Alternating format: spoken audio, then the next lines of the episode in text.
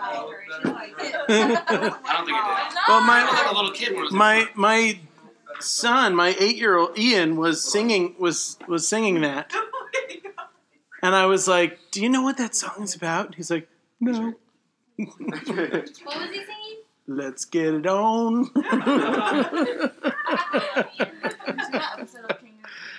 oh yes. Okay. Well, we got we got to the fifth verse, and today we're going to try and get about halfway through the second chapter. We're going to go through. Remember, we're going through the the phases, like the the the, the pieces of the journey of the Shulamite woman in her in her uh, journey into intimacy with the king, and uh, and and it was all kicked off by this request let him kiss me with the kisses of his mouth this this longing for more of the lord this this this desire that she has to uh, to to to come close to him and have intimacy with him. So let's pray.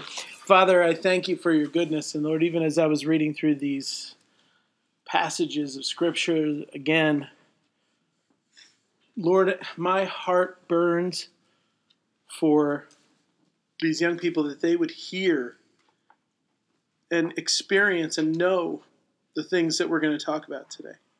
That they would taste it. That they would come into this place. That they would follow the journey of the Shulamite and that they would find intimacy with you. That they would move into uh, this this encounter with you. This this journey into you, Jesus my I am jealous for them. I, I, I, I want them to know what it means to live their life in pursuit of your of you. And Lord, I just pray that you would come, that you would do great things in this room, that you would remove boundaries and barriers, that you would draw us into you. And Lord, we say uh, this afternoon with all of our hearts, we say, Come and kiss us with the kisses of your word. Come and speak to the depths of our heart. Come and let the fire of revelation burn on us. We ask you, O Lord, to, to manifest the spirit of wisdom and revelation in this room so that we might know you, that we might experience you, that we would not leave this room the same as when we walked into it today. In Jesus' name I pray. Amen. All right, so last time we kind of we just started off on this journey she's she's had this this beginning experience with him where she realized that that uh, where, where, that he stirred that he stirs her desire that that she wants him she saw him and she began this journey by saying uh, oh let him kiss me. And and and then she she moves into this place where she kind of lays out her life vision. She she goes beyond just i want to encounter you and into i want maturity. Into this place where she says where she says come let us run together she says. Let us let us run. She wants to do more than just you know get a smooch. Now she she wants to do life with the king she wants to be his partner forever she wants to run with him and that's kind of where we ended last time was that she is going from seeing him from afar and saying, Oh, I, I, I want to kind of experience that. I want to go to there. Just, you know, was, you know um, to now she's saying, I, I want my whole life to be about the pursuit of him. And so we are going to, uh, now we're going to spend the next, the today talking about the first few steps on this journey together. They've had a person they've had an encounter now.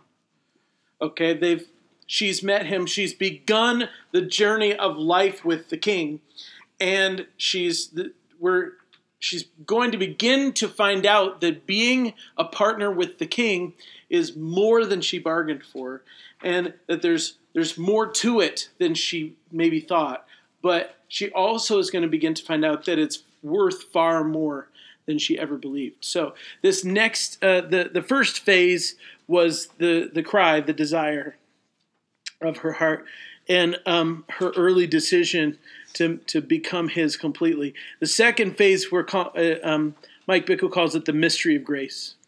So we're in verse 5. I am dark but lovely, O daughters of Jerusalem, like the tents of Kedar, like the curtains of Solomon. Do not stare at me because I am swarthy, for the sun has burned me. My mother's sons were angry with me. They made me caretaker of the vineyards, but I have not taken care of my own vineyard.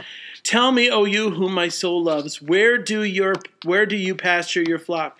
Where do you make it lie down at noon? For why should I be like the one who veils herself beside the flocks of your companions? We'll stop there for now. Okay, verse Okay, so she says I am dark but lovely, O daughters of Jerusalem. When, when we begin to encounter Jesus, one of the first things that we realize is, is that we're dirty. We're messed up. How many of you know what I'm talking about? Like you come in, like you begin to come into his presence, and all of a sudden, very quickly, you realize how completely uh, unworthy you are of of his love, unworthy of his attention. It's like in the light of his holiness, your your unholiness, your unworthiness becomes extremely visible. And you're just like, oh, geez. And it's, you know, you become kind of embarrassed. Like you just want to cover up, like, oh, no, you know, it, it, uh, oh, I can't. Why would you? Oh, I'm so dark. I, I, oh, I don't like, I don't like the way that I look. I'm embarrassed. I'm, you know, I feel weird about about being in your presence, Jesus. I don't. Know. Oh, gross. I'm I'm ugly. I'm messed up. And you know, even as as we begin the, uh, I mean, as we begin a conversation with people that um, that don't know Christ, I can't tell you how many times I've had the same conversation. Even this last Sunday, I had a conversation with a woman who is who has gone to church most of her life, but she sat there and told me that she didn't know if she was going to heaven or not because she's not a good person is what she said to me. And I was like, and you think I am? I said, you know, I'm not a good person. We're not, there's no good people in this building. You know, there's nice people, but there's no good people. There's nobody here who can, who has any kind of claim to holiness. There's no, nobody here that has any kind of claim to being just like Jesus and like, I've earned my place in, in, in the kingdom of heaven. It's, and I used to have, I remember in high school, I would talk to people about the Lord, and they would say to me, I'm not like you. And I'm like, what does that even mean? You're not like me. Well, you know, I'm not kind of the holy ruler. I can't spend all my time praying, blah blah blah. And I'm like, I'm. You do not know me at all. I am not a, a, any holier than you. You know, I mean, that was and that was the truth. I to be a follower of Jesus, we come into contact with His holiness and we, our life is held up is held up next to the you know the, the the glory and the beauty of Christ, and all of a sudden we realize how shabby and disgusting we are, and how worthless we we you know we seem to be in the midst of our of, of our of, of, of, our sin and our brokenness. She says, I'm dark. She says it to She says, dark like the tents of Kedar. And uh, the tents of Kedar were made from black goat hair, so they would have been very, very dark. And uh, she said, so as we first begin to approach him, we begin to understand that we are sinful, we're filthy. We understand that though we desire him, we don't deserve him. And we've been led to this place by desire. Oh, I want him, but we come into contact with him and realize we don't deserve him. Oh, he'd be better off without me. Oh, geez, what, why would you choose me, God? I don't understand. This this isn't right. This isn't working. This isn't how it's supposed to be. I don't deserve you at all. Um, we, st- but not only that, in the midst of it, and sometimes this is kind of the, the beginning of this feeling is we think we'll be doing okay for a while, like oh, you know, I'm doing great, and then we'll stumble in some way or another the, uh, our flesh pokes, you know, like peeks out, like, you know, and it, and you're like, dang it, you know, I didn't, I, I didn't think I was going to do that again, you know, I didn't think I was going to go there. I remember once when I was a teenager, I was dealing with some particular sin, and I, I was really just trying to eradicate this from my life, and um, I don't even remember now what it was. I just remember that that I had gone for a while and and and I had I'd seen some real victory over over this, and I was excited about that. And then I like it's like I came around a corner and just fell flat on my face, just landed in it. I don't even remember what it, I, I really don't remember what it was, but I I had been like this. This was at the height of of my beginning relationship with Jesus. Like when I was really I mean, I had known Jesus my entire life, but this is when I was really beginning to know him myself. beginning to experience Him as a person myself, beginning to actually discover that He loved me and I loved Him. It was the very beginning of of of my kind of walking into the Lord, and I was doing everything I could to be the kind of person that I felt like He wanted me to be. And so I was devastated by my mistake. And I actually didn't do my devotions for the next couple days. Now, that, that might not sound like, so you didn't do your devotions. Well, at the time, my devotion time was just red hot at this time. Like my, my, my intimacy with Jesus was massively important. It was, it was like the only thing keeping me alive at that time. And so I had to physically try to not do my devotions. But I was so embarrassed by my mistake that that I I was not talking to God. And that went on for like 3 days. And I remember lying in my bed and just just aching for his presence and finally just going ah I'm sorry, I don't, you know, and I just began to speak to him.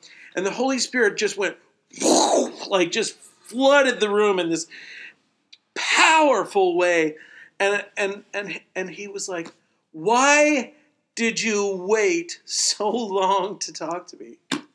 I'm like, what? You're supposed to be mad at me. You're supposed to like yell at me. I'm a horrible person, and I screwed up again. And the Holy Spirit was like, I forgave you the millisecond you committed the sin. I was already ready to forgive you, and you you kept me from showing you mercy. You've kept me from encountering you and picking you up from your fall and dusting you off and saying, "Let's walk a little further." I was withholding myself from the from from the comfort of God's grace. Now understand, this place that I'm talking about is not the place of rebellion.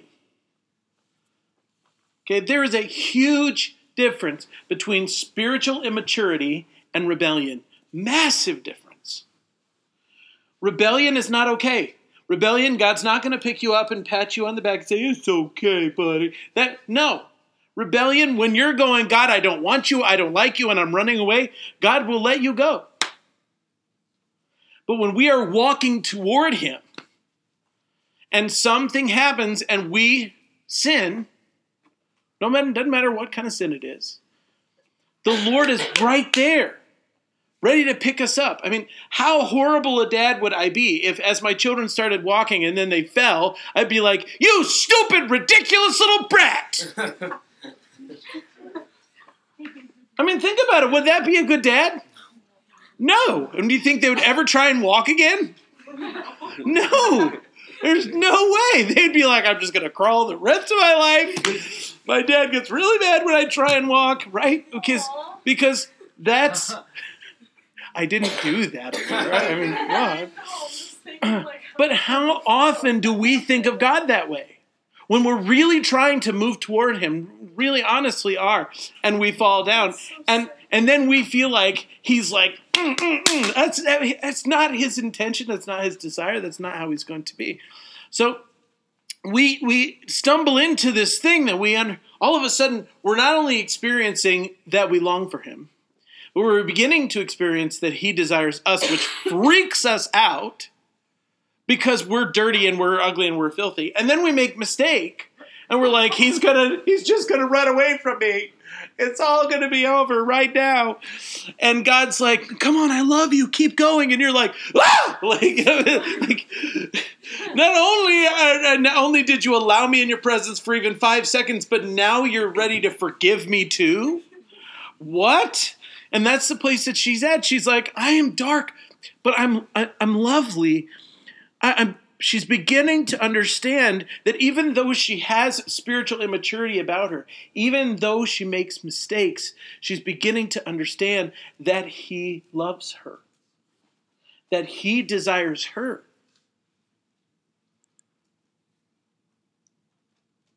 This is so huge. When we begin to understand that God desires our presence, now, please understand that there is a huge difference between desire and need. Okay? God does not need your presence, but He desires it. He desires, He wants you around. He adores you and he wants you around. He enjoys you even in the midst of your immaturity. And your little yeses, your little tries, your little, you know, cute little, oh, look, she's trying to walk. Isn't that adorable? That, seriously, that means a million times more to him than your stumbles. He's far more del- delighted with your effort than he is angered by your stumble. Do you hear that? And she's beginning to discover it. The problem we, that, that we have is that our response to our own ugliness can, can hold us back from God, like the one that I told you about with myself, where I was like, I'm not going to do that. That's, that's one thing that we do is we do this thing where we punish ourselves. You know what I'm talking about? Where we we I have to spend some time feeling bad about the fact that I made a mistake. I have to spend I have to torture my soul for a while. No, I'm a horrible person. I really I had, a, I had a, one of the kids in my youth group years ago who was just this incredibly driven young man, and and um, and he was just pa- crazy passionate about every single thing that he did, and we start, and but he was just he was having some issue. And so I started meeting with him on a weekly basis. And, and in our first conversation, I was blown away. The way this is one of the most driven kids I've ever met. Okay. And the way that he kept himself driven was this self flagellation that he would go through of torturing himself when he did things that were wrong. Now, he didn't actually take a whip and hit himself. Okay, I mean, hey, that has happened in the history of the Christian church. It really has, where people would actually whip themselves and hurt and hurt themselves in different ways. One of the things that, oh, you know, they um, they they felt like it made them more holy. You know, they took verses like the Apostle Paul when he says, "I I beat my flesh into submission." They took that seriously and said, "Okay, I'm going to do the same thing." Whoosh, whoosh, you know, and that was I'm serious. That's what they did. It was, and and yeah, and they became horrible people because what happens with that? Okay, when we punish ourselves in order to like pay some kind of uh, penance for our sin. Okay, oh, because I did that, I'm not going to fast for a week. You know, it's like, and God's like. Jesus took our punishment, all of it, for all of your sins, past, present, and future. Okay? Jesus took it on himself. So we don't need to punish ourselves. It's not biblical for us to punish ourselves for our sin. Does, does that mean we shouldn't feel bad when we sin? We need to repent. It's not about your emotion. It's not it's not about repent means to turn around. It's not an emotional word. It's it means to do a 180 and turn back completely around and go the opposite direction. Okay, that's what repentance means. Repentance is not like laying on the altar and sobbing into the carpet. It's not necessarily always a bad idea to do that, but but that's not what it is. Repentance means to change. You know, I'll be yelling at my kids about something and they'll be like, "I'm sorry, I'm sorry," and I said, "Don't tell me you're sorry. Show me." I'm not interested in whether you feel bad because I'm yelling at you. I want to see your behavior change. And that's what repentance really is. When the Bible calls us to repent, it means stop doing what you're doing. That's what God wants. It doesn't mean you need to feel bad about your sin. No, that's not what it means. It means stop sinning. That's what it means. And that's what God wants from us. But a lot of us will do this thing where we will punish ourselves until we feel bad enough that we feel like we can go back to God. My dad used to tell me that when he would go down to the altar in his church as a kid that he would pinch himself until he cried because that that, that was that was what when you had a, a, real a, a real moment at the altar you'd have to cry you know, which sometimes you do cry, but that's that's silly. It's it it, doesn't make any sense, but that's what he would do. I mean, that's that's the pretzel that church people fold themselves into, trying to do you know try, when when when they have this wrong understanding of how we should respond to our own darkness, with this wrong understanding to how we should respond to our own dirtiness, and punishing yourself first of all doesn't do God any favors. Second of all, does not help you. It really doesn't. It doesn't help you at all because here's the truth when you're done punishing yourself, this is so twisted and evil, but it's real. When you're done punishing yourself, one, you haven't gotten any better. Okay, that's one. Two, you feel like you've gotten better, even though you haven't. Okay? Three, there's some part of you inside that is really mad at God for the pain that you just went through.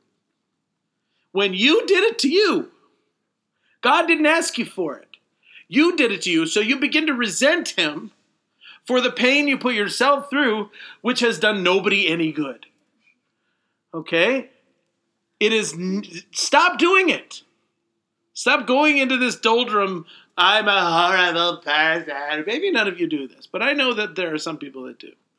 Where they just feel like the worst person ever and, and they spend time. I, I have to feel bad about this for a little while longer before I am going to be able to actually go back to God. No, God doesn't want it. God's not interested in it. What He wants you to say is, I'm dark, but He says I'm lovely. That's what He's interested in. The other question is, well, it's like I said earlier, do we do we run to him or away from him? Does ours does does your sin run make you want to run to God or make you want to run away from God?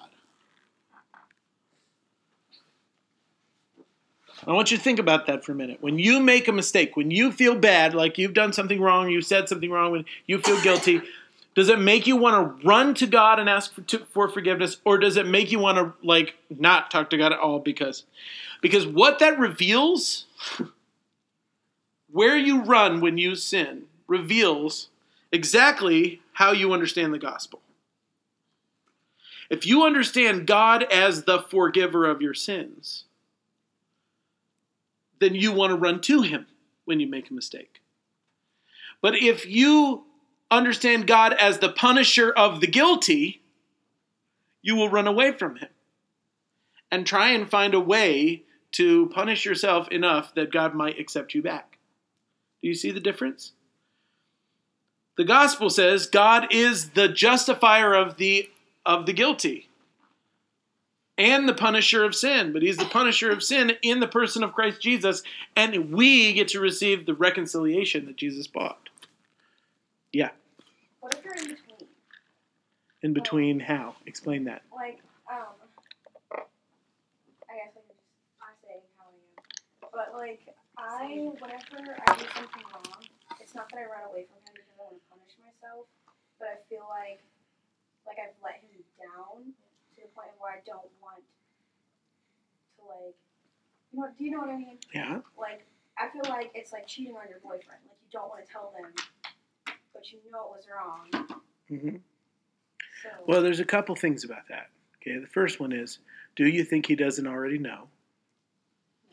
Okay. So, do you think you coming back to him is going to hurt him worse than you not? No. So, just go back to him. Does that make sense? He's not mad at you. Yeah. Oh, I I mean I get what you're saying. Like I understand, boat. Like there was a time where I was living in sin, and then I was like, I don't want to do this anymore. God, like please forgive me. And then I would do it again. Yeah. And then I'd be like, I don't even deserve your forgiveness. Like Right. I would feel ashamed, and it's and I think it's okay sometimes to feel that way because I knew I was living in sin, and I definitely deserved the consequences that were going to come after it.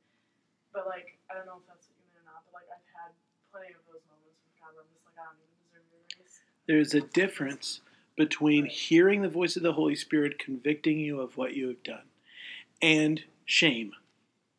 Those are two different things. The Holy Spirit to bring, to say, you see this, this is not okay. And for you to feel shame, those are very separate from, me, from each other. And God does not want you to feel shame. Yeah. Yeah. He does not want you to feel shame. Shame separates us from God. Every time.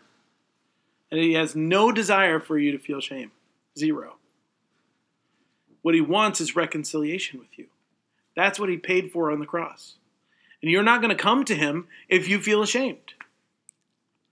Do you walk? Do you, you know, if if you're if you feel ashamed, do you go talk to the person that made you feel ashamed? No, you run. That's when God's like, no, I don't want shame to be a part of this process at all. I want forward motion. I want growth. I want you to see what you did, and I want you to say, I don't need to do that again. That's not who I am. And keep moving. Every time you feel those feelings, you need to attack them head on with the Lord and say, Lord, I'm feeling this, I'm feeling shame again. And I know you don't want me to, so I know these emotions are not from you. Can you help me to feel correctly about my sin? Help me to hear you say over me that I am lovely and that you desire me. Because that's the truth. Now, the next thing she says helps us understand where she is deriving worth even in the midst of her realization of her mistakes and her and her filthiness. She says, dark like the tents of Kedar, like the curtains of Solomon. Okay, Solomon was the king. She says, I, I am dark. And she's talking to the daughters of Jerusalem at this point. She's not talking to herself or to the king. She says, she, she's speaking to those who look on with amazement of his acceptance of her. And she's speaking to herself. She said, Yes, I will admit that he should not be choosing me. He calls me lovely and he makes me lovely. He's made me beautiful because uh, uh, she says, I'm ugly because of the mark of sin, but he has made me beautiful because I am his dwelling place. She's the tent curtains of Solomon. She says that he lives here. And she can call herself beautiful because he has made her beautiful. The strongest longing in the human heart is the longing to be enjoyed by God. Not just tolerated by him, not just that he's like, Ugh, fine. No, we want to be found, we want to feel that God actually enjoys us. And I think maybe the best of us feels that maybe 5% of the time. When the truth is that God enjoys us 100% of the time. In my best moment, when I'm in this deep place of prayer and worship, and I, the presence of God is everywhere around me, I might be able to get somewhere close to saying, "I think you might you might like me." When the truth is, God is over here with His heart, you know, endless ocean, bottomless sea. That is all of it is on fire with love for you, passionate desire and delight over you. And that's who God is. He's an infinite ocean of desire for you. And we're like, I think maybe he likes me. That's what we do, isn't it? God is like, I love you. And we're like, I think he kind of likes me. And that's when we're doing really good. We're able to say that. Most of the time, we're like, I think he would shoot me with lightning if he hadn't promised that he wouldn't. When you say that, it reminds me, like, it makes me think of God looking at us with, like, googly eyes, you know? He does.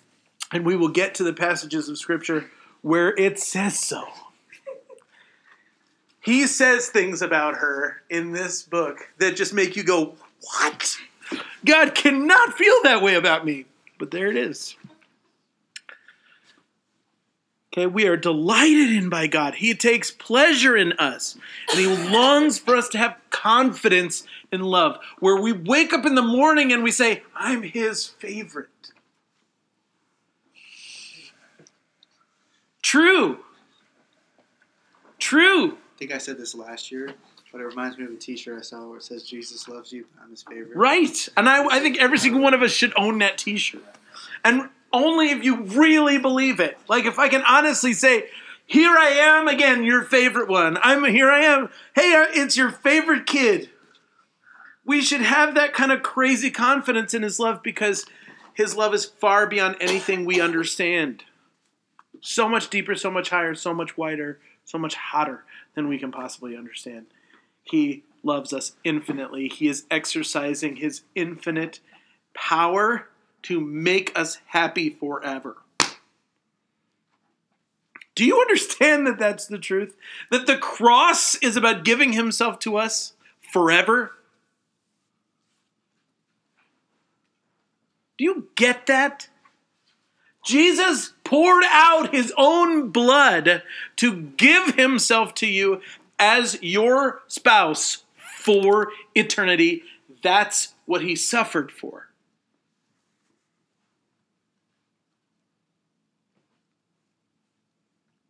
It should it, it should make you blush. Back to St. John of the Cross where he said, I have had experiences with God so delicious that even the thought of them makes the blood come to my face. I mean, think about that.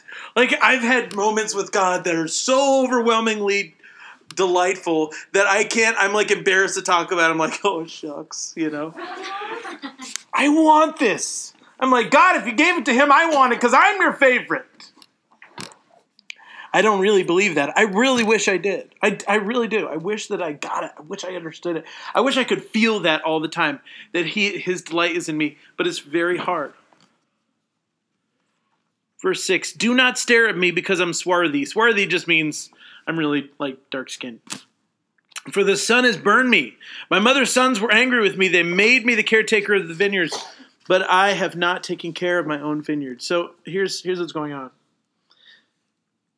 She says, Yes, I'm dark, but I'm lovely. I'm the loved failure, the forgiven sinner, the justified. Ezekiel 16 14 is a beautiful, beautiful verse. It says this Your renown went forth among the nations because of your beauty, for it was perfect through the splendor I had bestowed on you, declares the Lord God.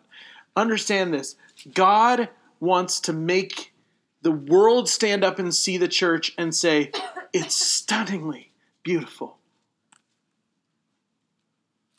That's his longing. That the nations would look upon his followers, his bride, and say, Oh my gosh, that is so beautiful. They may not believe like us, they may, not, they, they may totally disagree with us, but that they would look upon the church and say, That, that is what it means to be human. Ezekiel 16 14 he's speaking over Jerusalem. He says, Your renown went forth among the nations because of your beauty, for it was perfect, perfect through the splendor I had bestowed on you, declares the Lord. And that's that's how God feels about his people. That we would shine forth perfect beauty into the earth because he's bestowed perfect beauty on us. She's embarrassed by her darkness. She doesn't wish to be seen by others and she's making excuses. She knows he says she is beautiful, but she's once again listened to the opinion of man. She's once again allowed the sideways view to overtake her. She's not receiving her identity from his love, but from those around her, and she begins to make excuses for her darkness. Okay, this is in this verse. She's able, when she's in the presence of God, she's able to say, I'm dark yet lovely. And, and and she begins to say this to the daughters of Jerusalem, who are another character. They usually are in reference to like other believers around her. Okay. And and she's she's telling them why he thinks she's beautiful because they don't understand it. Have you ever run into those people that you're just like, ugh, I wish they weren't so like spiritual or so in love with Jesus? And I am not talking about like the super arrogant, super spiritual people that are like, when in my time with the Lord this morning. No, I'm not talking about those people, okay? I'm talking about the people that just that love Jesus so much that you're like, that's disgusting. You know what I'm talking about? Have you met people like that that you're just like, like Heidi Baker is one of those people to me. Have you do you know who Heidi Baker is? I would recommend you get, like listen to something of hers, but she she is so wildly in love with Jesus and so ready to do anything that he tells her to do. She tells this story about this tribe. She's in Mozambique. She she's runs this like orphanage there, and she and her husband Rolland, and and she she was in prayer one day, and the Lord began to show her these tribal people with a certain kind of headdress. And so she goes and she asks one of the, the locals, like, who are these people? I, you know, I saw these people and the Lord wants them. And the guy said, the guy said, "Oh, it's that's they're called this, but you're not going there. Anybody that goes there gets killed. You're not going there, Heidi. It's not happening." And Heidi just looks at him and says, "The Lord wants them. We're going." I mean, she doesn't care. She's like, if I die, I die. The Lord wants them. We're going. End of discussion. This isn't, you know, He showed them to me. We're going. So they go to this village, and God does incredible stuff, and like the whole tribe comes to Jesus, right? But just that kind of like unabashed, like, no, you don't understand. Jesus wants them, so I have to go. You know, like I'm not afraid. I don't care. That's not. It's like the Moravian missionaries. You know, some of the uh, there, there's this missionary movement that's been going on for several hundred years called the Moravians. They would, they, they found out about a whole culture of slaves that was, I think they were in, this was like back when the, the like the the like the Bahamas like were a colony of of another of Spain or whatever, and and there was all these African Americans that had been taken there as slaves, and there was no Christian witness to them whatsoever. And the Lord was had put on these two guys hearts to go and preach the gospel to this to these hundreds of thousands of slaves that were there. And so they were trying to find a way to get there, and they said the only way to get there is if you're a slave. And they said, "Done, sell me." So they sold themselves into slavery to go and to, and to preach the gospel to the to these slave people. Right? I mean, geez. Okay? That's what I'm talking about. And that's how she feels. And these other people are beginning to say, why would he want you? Oh, he loves you. Yeah, sure he does. Why would he want you? And she she begins to hear more. This is one of the disgusting things that happens when when when new Christians come into the church, and I've seen it happen over and over and over again, where somebody gets saved and they're on fire for Jesus, like right away, like, I just want to do everything Jesus wants me to do. You know? And people, there are these idiots that come around there and like, it's okay, calm down. Oh, aren't you cute? Stop being so on fire for Jesus. Oh, you'll figure it out eventually that it's not all it's cracked up to be. I mean, it's like that's what that's what the church does to newborn Christians, and it's disgusting. I just want to fuel the fire. I'm like, He loves you so much. Here, read Song of Solomon. Their brains explode. Oh, I love Jesus. You know, but but that's not what the church does. And they're beginning to speak to her about this. Oh, you don't you don't don't deserve his love, and you're a horrible person, and and you know, just and and she begins to doubt his love and hear their voice more than his, and so she begins to give excuses for why she has such a hard time. Well, you don't know the family I grew up in, and you don't know how hard life has been, and you don't know, and you know, I, I'm immature because I didn't grow up in this, you know, and then she begins to get defensive and put up these barriers, and the whole time the Lord is going, no, no, no, no, don't listen to them, right here, right here, right here, and but she she's having trouble because all the people around her are speaking these lies into her life, and so she's she's getting bitter and angry against them and she's forgotten to, to take identity from his love for her. And she's, she's begun to try and build identity by, by explaining her plight to the people around her. How many people do you know of that do that? that begin to build their identity on what the people around them think of them.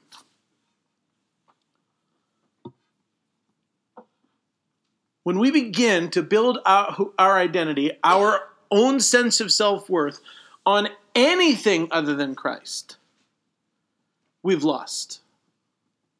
Because what you have just done is you have made the opinion of man an idol, and you're worshiping it. When Jesus told you how he feels about you, but she doesn't like me, so I don't think I can live right.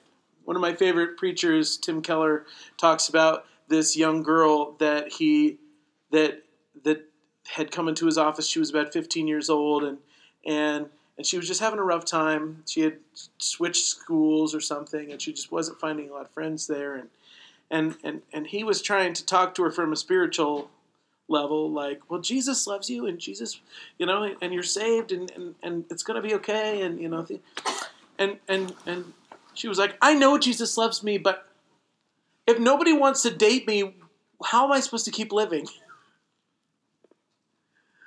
Right? I mean, we- we're all like, what? But that was really her perspective. Life isn't worth living if no boys want to date me. Isn't that sad? She's 15. And that's how 15 year olds talk, right? That's how they think. Yes, it is. It's how they think. But when you've done that, who? What is your God?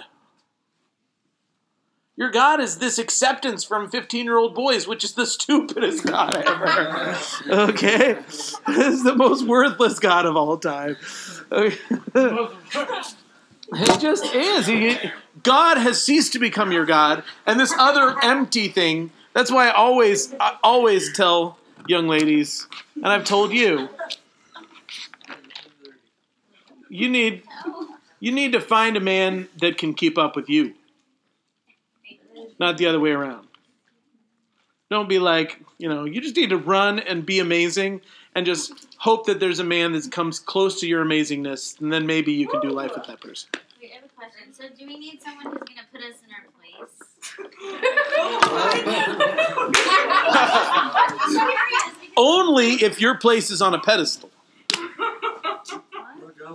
Well, I wonder. Yeah. What I'm sa- sa- talk about you don't want to be a nagging wife or like that constant. I'm not talking about that. He could put me in my place. Yeah, that's what I'm trying to say. Like, That's what I, and what I'm saying is, you need a man that can run with you. You run, you be amazing, you be everything that God's called you to be, amazing. And you need you need a man that can come alongside you that you can respect. And that's a big difference. Then can put me in my place. 'Cause there's a lot of men with big mouths that can just be like, "Woman, no." You need you need a man.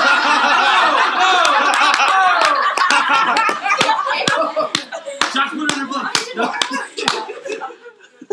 Woman? No, you need a man you can actually respect. A man that when he Not to me, but that when he speaks, that when he speaks, you want to listen because you respect his opinion. That's what I'm talking about. It isn't a man that just like tries to control you. No, no, no, no. I'm talking about a man, a man, I'm still. I'm sorry. a man who respects you, and a man who you can respect right back. That's what I'm talking about. And that's the kind of lover Jesus is. He values you, not what he can get from you. So- all right, well, you guys gonna have to fix this later. She's not receiving her identity from his love. She needs. She has to begin to come back and align herself again with what he's said over her. Because what's happened is now she begins to blame the work of she she begins to blame um, the church for her problems in her relationship with God. And haven't we heard this before? Oh, I love Jesus, but I hate the church. No, you don't love Jesus. Yeah, I know in some song they repeat that one verse where it's like never wake up early in Roman military. Are you gonna explain that? Yeah. Because yeah. I kind of get a gist of like what it could mean, but I feel like it, That's at the end of our time today. And let's pray I get there. We have to get there because we have too much to do, and and there's only like three more classes after this one. Really? Yeah. I know. Holy crap! This year went by faster than last year. Yeah. So, all right, verse seven. So now she's kind of mad. She's kind of bitter, and she's like, "I feel far away from you, God. E- explain this to me. I thought you loved me." Well, she was the cause of her own problem, but she doesn't realize it. So she turns her bit, her bitterness and her cynicism back to God, and she goes, "Tell me, O you whom my soul loves."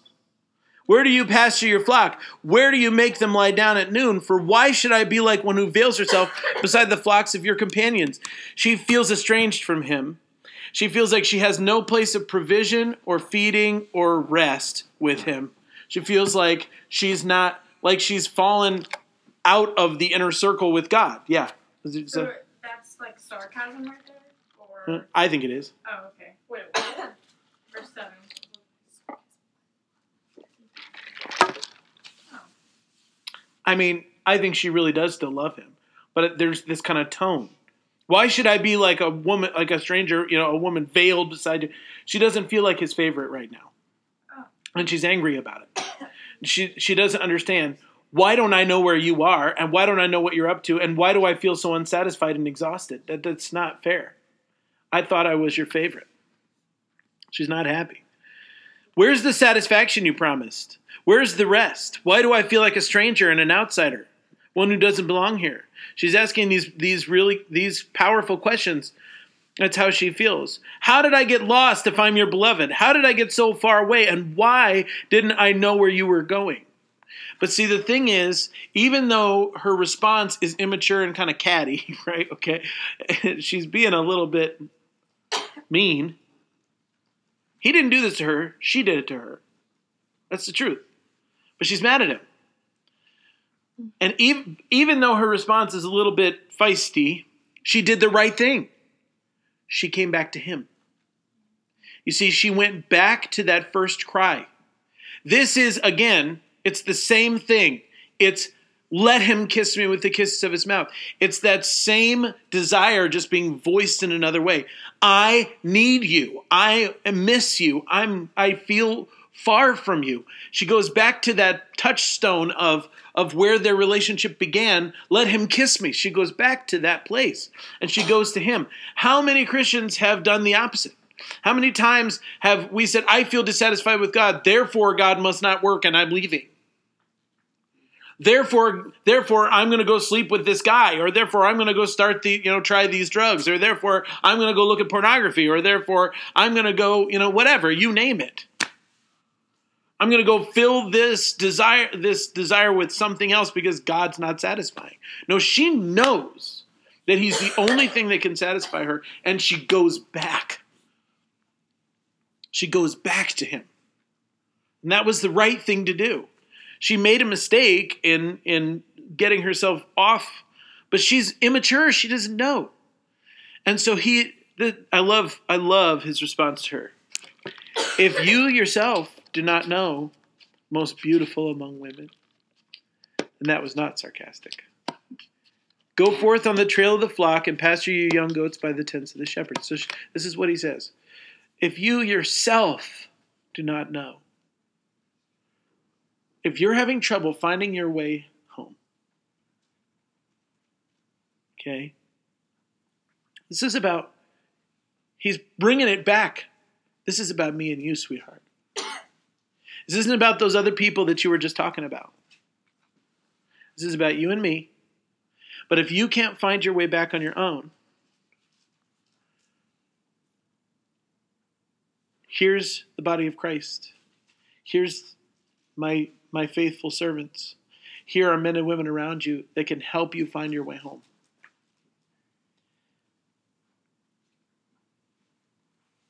They don't build your identity. My relationship with you builds your identity, but they can help you find me again. Which almost seems kind of counterintuitive. It was her it was her attention to their voice that led her off the beaten path and he kind of points them her back at at them again and says, they can help you back if you can't figure it out yourself. But he does it. As he does it, he's reaffirming over her himself, I think you're the most beautiful among women. He begins to speak identity over her again in that place. Oh, Almost beautiful among women. I love that. He says, Remember, I called you beautiful. Remember your identity with me and come and rest among my people. All the labor that you've expended to try to make yourself beautiful for me has done nothing but wear you out. You, you worked so hard to build your identity among these other people when you forgot that, as far as I'm concerned, you're the most beautiful of women. You, there's no need Just come back to me. That's all I want. Verse 9 To me, my darling, you are like my mare among the chariots of Pharaoh. Now, understand the the the mares, the female horses, were never used to pull the chariots. Okay? So what he's saying is, I don't have you in my heart because you're my workhorse.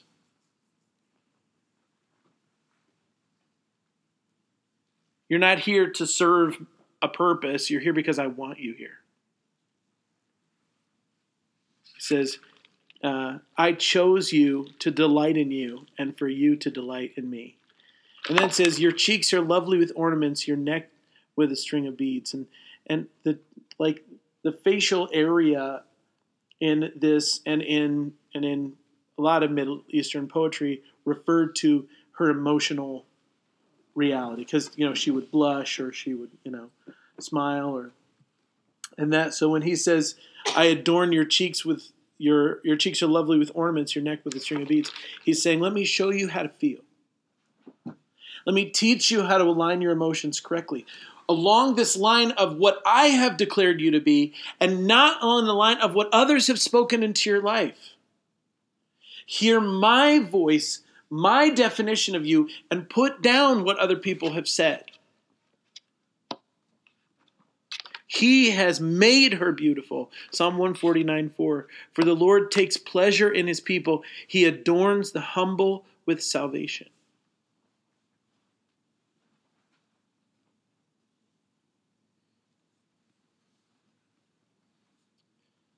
Next chapter.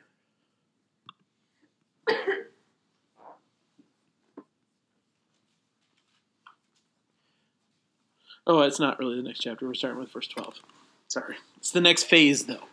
All right, so he has told her, let me let me ground you in the way I feel about you. So this next this next part of the of, of this is him him just filling her heart with his uh, view of who of her identity. He wants her to become really grounded in the way he thinks and feel about her feels about her. So this is phase 3. It's she's beginning to understand her identity in God's beauty.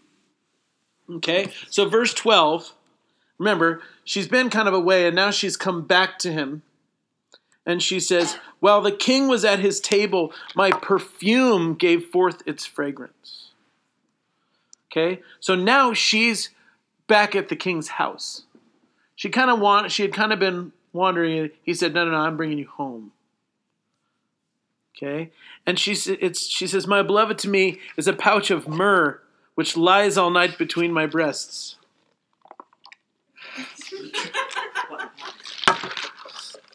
this part, uh, if you read this part with a dirty enough mind, there's a lot of stuff in this next part. So you might just want to just try. Whoop you know because this this is this i'm sorry this is a sex scene. It really is. It, it is. So while the king was at his table my perfume gave forth its fragrance. As she begins to be fed again by him as she begins to understand that he desires her worship begins to come from her. Adoration begins to come from her. The way that she feels about him begins to change again Okay? She begins to respond emotionally to the way that he feels about her, to the position that he's put her in. And she begins to understand how he feels about her. And that causes worship and adoration to come out of her. That's why she says, My beloved to me is a pouch of myrrh. Myrrh is symbolic of death. That it was what they would anoint the bodies with after death. So this is literally a picture of the cross. She's beginning to see what he's, when we begin to understand the cross and all that Jesus did, and we begin to understand it as a gigantic statement from Jesus of our worth, of how much he adores us, when we begin to hear, I, I, there was a song, there was this worship leader from the 90s named Dennis Jernigan. Does anybody know who he is? Anyway, um, I loved him. And he would sing these love songs to Jesus, and, and one of them was called When I Fell in Love with You. And and he was talking about like his first couple of his the first times that he came to Jesus, and he actually came to the Lord out of a homosexual lifestyle. And he was talking about the first few moments, his first few encounters that he had with Christ. And he, there's this line that I'll never forget. I don't even remember any of the rest of the song, but he says, I heard your love song from the cross. It's a Jesus hanging on the cross is a love song sung over a broken humanity. And here, right over her heart, is this symbol of his death.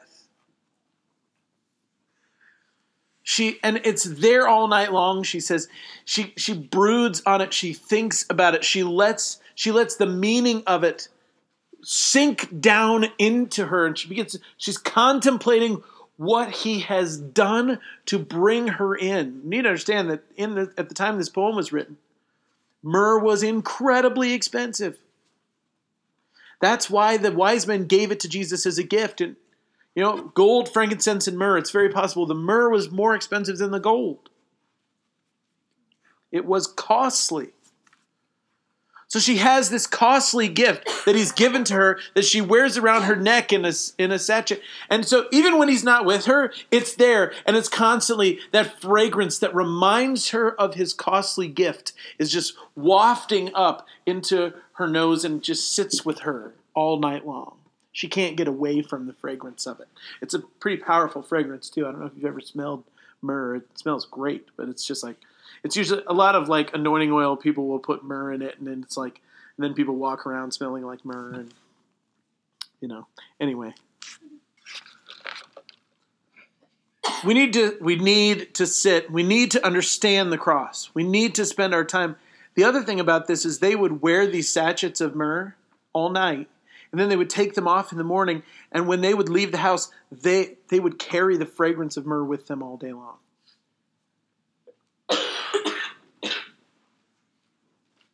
Do you carry the fragrance of the cross? Do you carry the fragrance of Jesus' death around with you all the time? Do people walk, you know, by you and say, "Wow, you smell like Jesus"? Yeah, I mean, seriously, I mean, like, do, do, do you carry the fragrance of Jesus' death with you? Do people see the mark of the cross on your character, your nature, the way you think, the way you feel? The cross should be the lens through which we see the entire world.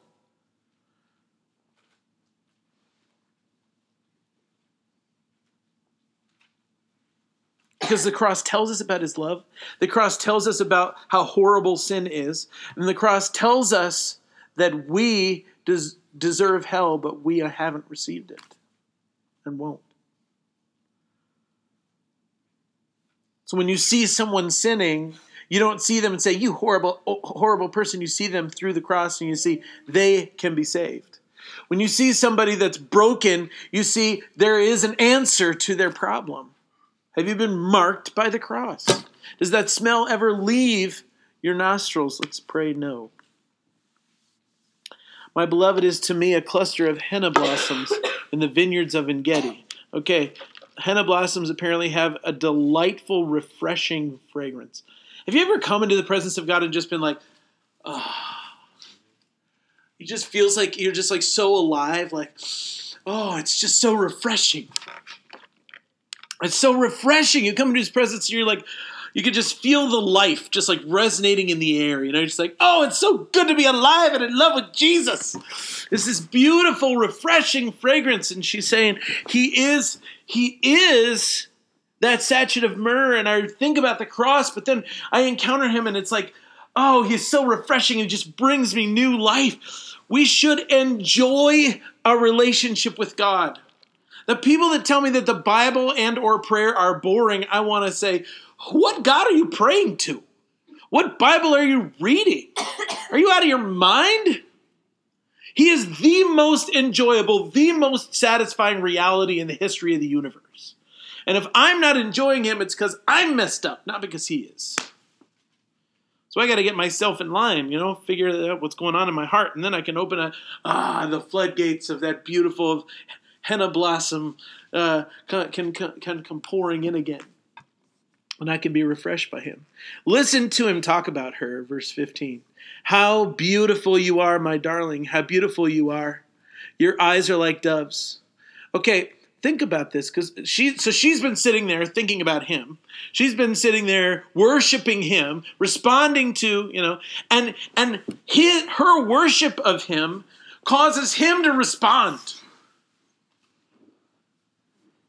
This is one of the most awesome things. This is one of the things that blows me away about God is that He enjoys me. I don't just enjoy Him, He is infinitely enjoyable, so it makes total sense for me to enjoy Him. I love you. You are so awesome. But He turns it around and says, Oh, I love you. You're so amazing. What? Why? I'm not amazing. I'm terrible. I suck. It's true. It's just real. I know me. I wouldn't want to spend time with me if I was God. You know, I, I but he's like, "Oh, I love you." Oh. And I'm like, "What? You wait. I which And he says that one of the things I love most about you, your eyes are like doves, and we talked about this before. You have you're single-minded, you're tunnel vision. You've set your gaze upon me and only upon me, and I love that about you. Ladies, can I say something to you? When you are when you find that guy that's actually amazing enough to spend time with, okay? give him your full attention and he will get completely lost in you. There's nothing more like off-putting to a guy than a woman who is who has her attention five other places. And I know ladies that you are capable of thinking of five things at once, which we are not. Okay? Don't do that around him. Don't do that to him. Focus on him. Give him your attention. It will unhinge him. I'm telling you, trust me, it'll unhinge him. He won't even know what to do. it's real. Trust me. When guys walk out is when she's got five other things to do. Because if he's actually there with you, he he's going to give you his attention. Once you have his attention, you have it. Because guys don't think about five things at once. No. That's why, okay, my wife does this to me often. I'm playing a video game, or I'm watching a movie, or I'm reading a book, and she comes walking in and starts talking to me. As if I knew she existed in that moment. I don't know she exists. I'm playing a video game, watching a movie, reading a book, and I am not even. And so it's a hat. she's half a sentence in, half a paragraph sometimes before I even realize that she's speaking to me. And when I look at her and say, "I'm sorry, what did you say?" She gets furious. she just looks at me like, and I'm like, "Honey, I'm playing a game or I'm watching. If you need my attention, then you need to come in and say." Josh, I need your attention. And then I will pause. I will gladly pause the movie, pause the video game, and put the book down. I'll do that. She's my wife. She gets my attention. But she has to do that before she begins talking, or else I will not hear her. And I've tried to explain this to her. She just does not. She she she doesn't understand. And that's because women. My siblings. You can so she. My wife could be doing laundry, cooking dinner, and and doing my daughter's hair all at the same time, and still have a conversation with me. I'm not capable of that. I have I, I have dove's eyes, one direction at a time. That's it. That's it. That's all I got.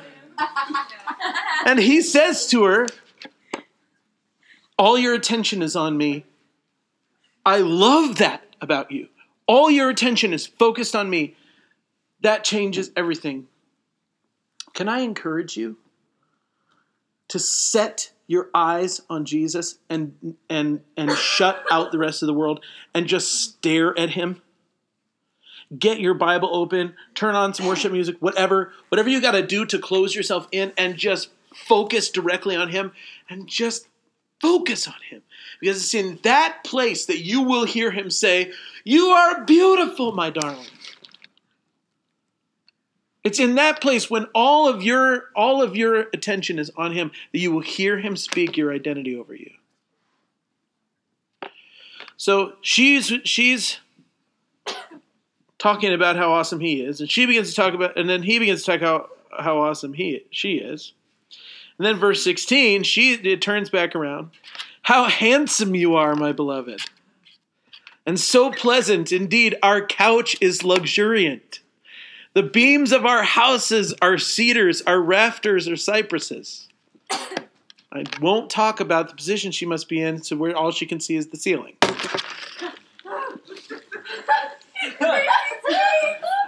I told you. it's, it's just it's all she can see. Wow, the ceiling's really pretty. Okay. In my Bible, it says the couch is green. Why does it say green? Verdant. How did they have a couch? The the word is they had couches. It means fresh. The word the word in Hebrew is ra'anan. Ra'anan, which means luxuriant or fresh. It means like you know, it's it's it's it's uh it's got a fresh fragrance. It's nice. Oh, mine It's says bed. Well, that makes more sense. yes, the couch or the divan.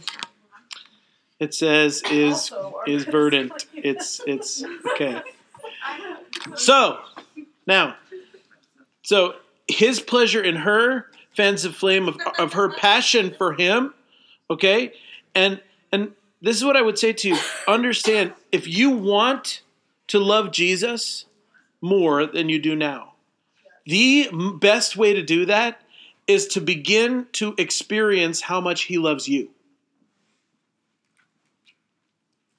Spend some time asking him to show you his love for you. The way Mike Bickle says it is to put your cold heart in front of the bonfire of his heart and let it warm you. Because his love for you awakens inside uh, our love for him. But if you think we're done being steamy, we're not. Okay? She says, I am the rose of Sharon, the lily of the valley. So she begins to actually believe that he values her. She begins to act- actually believe that what he says about her is true, that she's beautiful, that she's delightful, that he's not just pulling the wool over her eyes, but that she actually is beautiful, that she actually has value. And not just not just not with just the to him attached to it. No, she believes that what he is saying is the truth. Because it doesn't matter how many times your woman says, you know, you you can tell her she's beautiful forever. She's never going to fully believe you. So keep telling her. Every five minutes if necessary. She says, I'm a rose of Sharon, the lily of the valleys. And he says, like a lily among the thorns, so is my darling among the maidens. In other words, every other woman compared to you is a thorn and you're a lily. He calls her delightful among the punishing, enjoyable among the difficult. He says to her, My delight is in you. The Lord loves all those he created, but there's a special love that he has for those who have said yes to him. Look at the difference here between the soft, open lily the, and the hardened and difficult thorns and brambles. Jesus said it was the poor in spirit who would, inherit, who would inherit the kingdom, the meek who inherit the earth. It's the softness of our hearts. Um, there's this ancient vineyard song, which I, I sing to the Lord a lot, which just says, I've come, uh, you know, I've come to worship basically, but one of the lines says, I've come to soften my heart. And I, I'm, I'm just like, Lord, and I will ask him in prayer. I will say, soften my heart. Give me the ability to hear you. Give me the ability to respond to you. You know, one of the key things that Jesus that, that Jesus and the and the apostles said about the Jewish people was that they were stiff-necked people. Now, that what that means is that you know if, if if I if I would like yell your name, you would go right. You would turn towards me. But if you're at a stiff neck, you wouldn't turn. You would just be like, "What?" Right? Okay. And he was that's what he was saying. They didn't have the pliability to turn, to respond, to say yes, to to to to listen to what he said and to change. Okay? That's what it means to be a stiff-necked people. Psalm 51:17 The sacrifices of God are a broken spirit and a broken and contrite heart, O God, you will not despise. Jesus is looking for a people who respond to him, who hear his voice, who who instead of being thorns are lilies that are, that will that are gentle with him, that allow him to to mold them to respond to his touch and to his voice.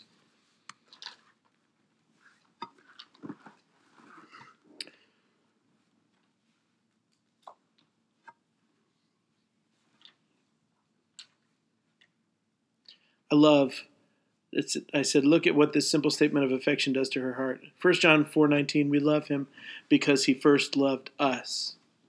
It is our experience of his love for us that enables us to love him back. You have no strength to love him until you've been loved by him. All of a sudden, she says, Like an apple tree among the trees of the forest, so is my beloved among the young men. In his shade I took great delight and sat down, and his fruit was sweet to my taste. Something you need to know about apples and raisins. Apples and raisins were aphrodisiacs. Back then, they were thought to be, they were the Viagra of the Middle East. Okay? So when she calls him an apple tree,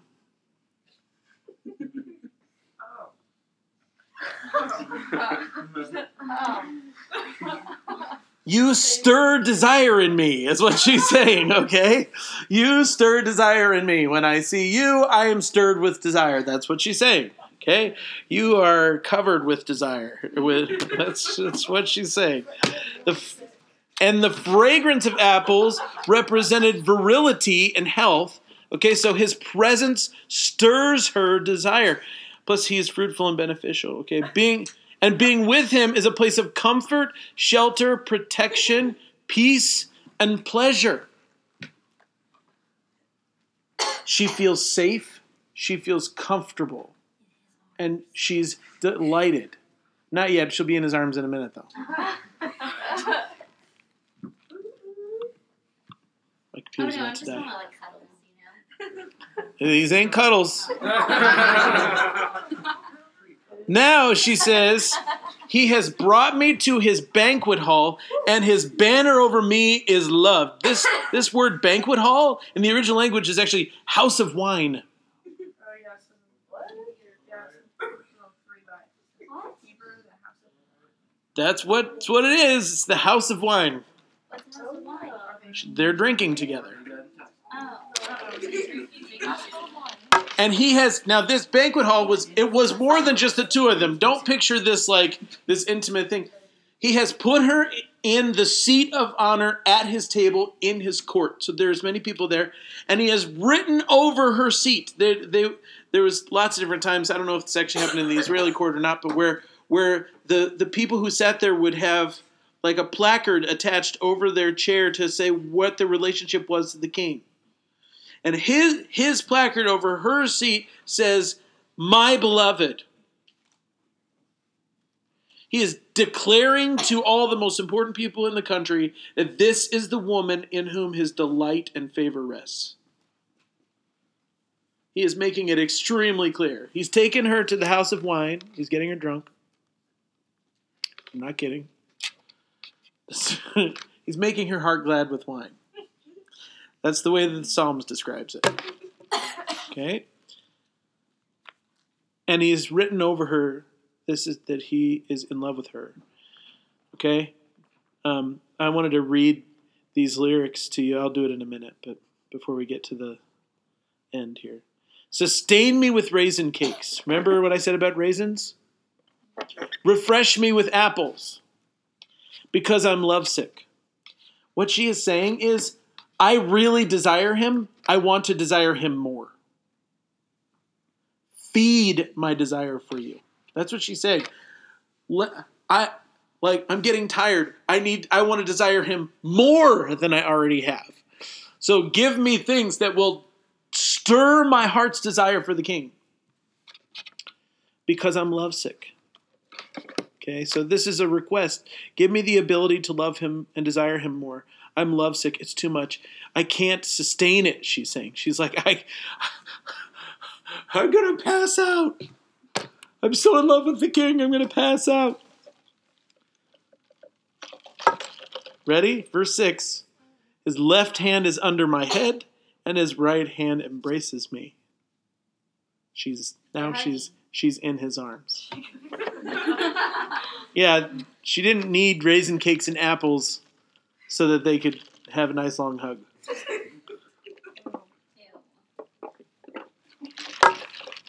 It's okay. It really is. They are they're married, so it's fine. Oh, okay. I was gonna ask that. I Yeah, yeah, yeah. Yeah. Yeah, yeah. She wouldn't be in his chambers and in the house of wine if she wasn't his bride. That's not how they did things. This is not today. Good. I don't get asked generation. In verse 7, I adjure you, I, I charge you, O daughters of Jerusalem, by the gazelles or by the hint, the hinds of the field. They that you do not arouse or awaken love until it. Well, this this is different. I, it says un, until she pleases. I I- that's that's a, a translation thing there. The idea is if you take this translation, she's asleep and the king is saying, let her sleep. Okay? She gets to sleep in. That's that's that's this translation. My understanding of this is unless you're ready to give yourself completely over to him, then don't start. That's what she's saying. He is so overwhelmingly passionate about her that there's no way she could go back, that her entire life belongs to him now. And she's saying, unless you're ready for that, don't even start. Which this isn't a don't, you know, this isn't a this isn't her saying you shouldn't fall in love with him. She's saying that this is kind of a one of you know, it's it's kind of reverse psychology almost. Like like, oh, don't awaken love until until you're ready for it. You aren't even ready for this. It's it's this statement of no, it's this is better than I thought it was going to be. And that's where we're going to stop for today. Are there any questions? Oh, I want to read this. Read this. There's this new song written by Amanda Cook. She wrote "You Make Me Brave," and um, on on the newest Bethel album, Steffany Frizzell sings it. Could you do better than Amanda Cook writing it and Steffany Frizzell singing it? And I mean, holy Lord! But she describes his love, God's love. Yeah, it's called Pieces, and and this song kills me. Oh, me too. Oh. She says, unreserved, unrestrained, your love is wild for me. It isn't shy, it's unashamed.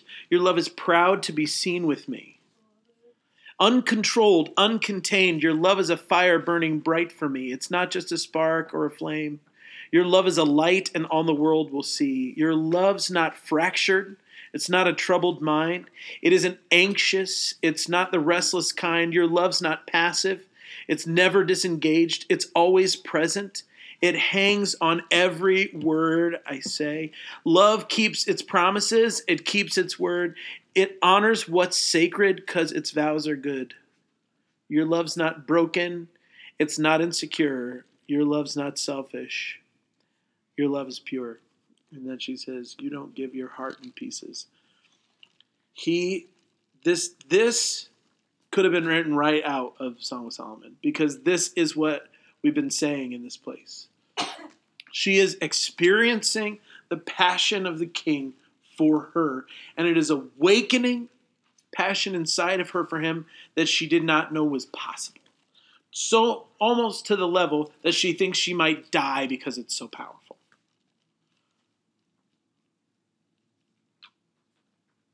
She's blown away. I tried to find I thought there was a quote in Romeo and Juliet about dying from loving too much, so or like, but I couldn't find it. So They just died. Both of them. Suicide. I may be wrong. Maybe it's from Pride and Prejudice. I was I gonna say. love it. Oh, yeah. I love Pride and Prejudice. We should watch it. That's the kind of No, no, no. I love the book. The kind.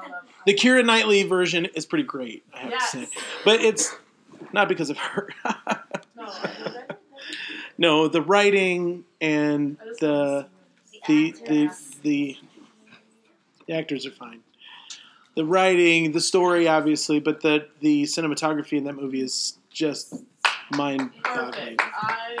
Um, anyway, I could watch that movie with the sound off. I could. I could watch that movie with the sound off and just enjoy it. 'Cause it's gorgeous. Oh, you can. Well, yeah, the music in the movie kills me. Those guys think It's so good. like a girl movie. They better not. My better not. Any any man that is a You've never heard of it? let me just say this, guys. Learn to love romantic movies, Yeah. Thank you. please. Okay, let me help you understand why. Can I? Can I? Can guys? Every one of you in here needs to listen to me. All right. Oh, only God. Okay. Take it out. Okay, guys, you need to listen to me. Is you? Sorry. That's the mouth. You need to learn to love romantic movies because they're roadmaps to a woman's heart. Yes. Oh, then my heart got lost. They are. They're roadmaps to a woman's heart, and you need to know. You need to know how to find your way in. Okay, so learn to love them. Learn to, you know, to to learn to go, you know, and enjoy them, and and kind of explore explore them, and and and figure that out, because it will be of great help to you in the future. Plus, when you take your wife out to a movie, good things happen. Really? I feel like most girls would rather superhero.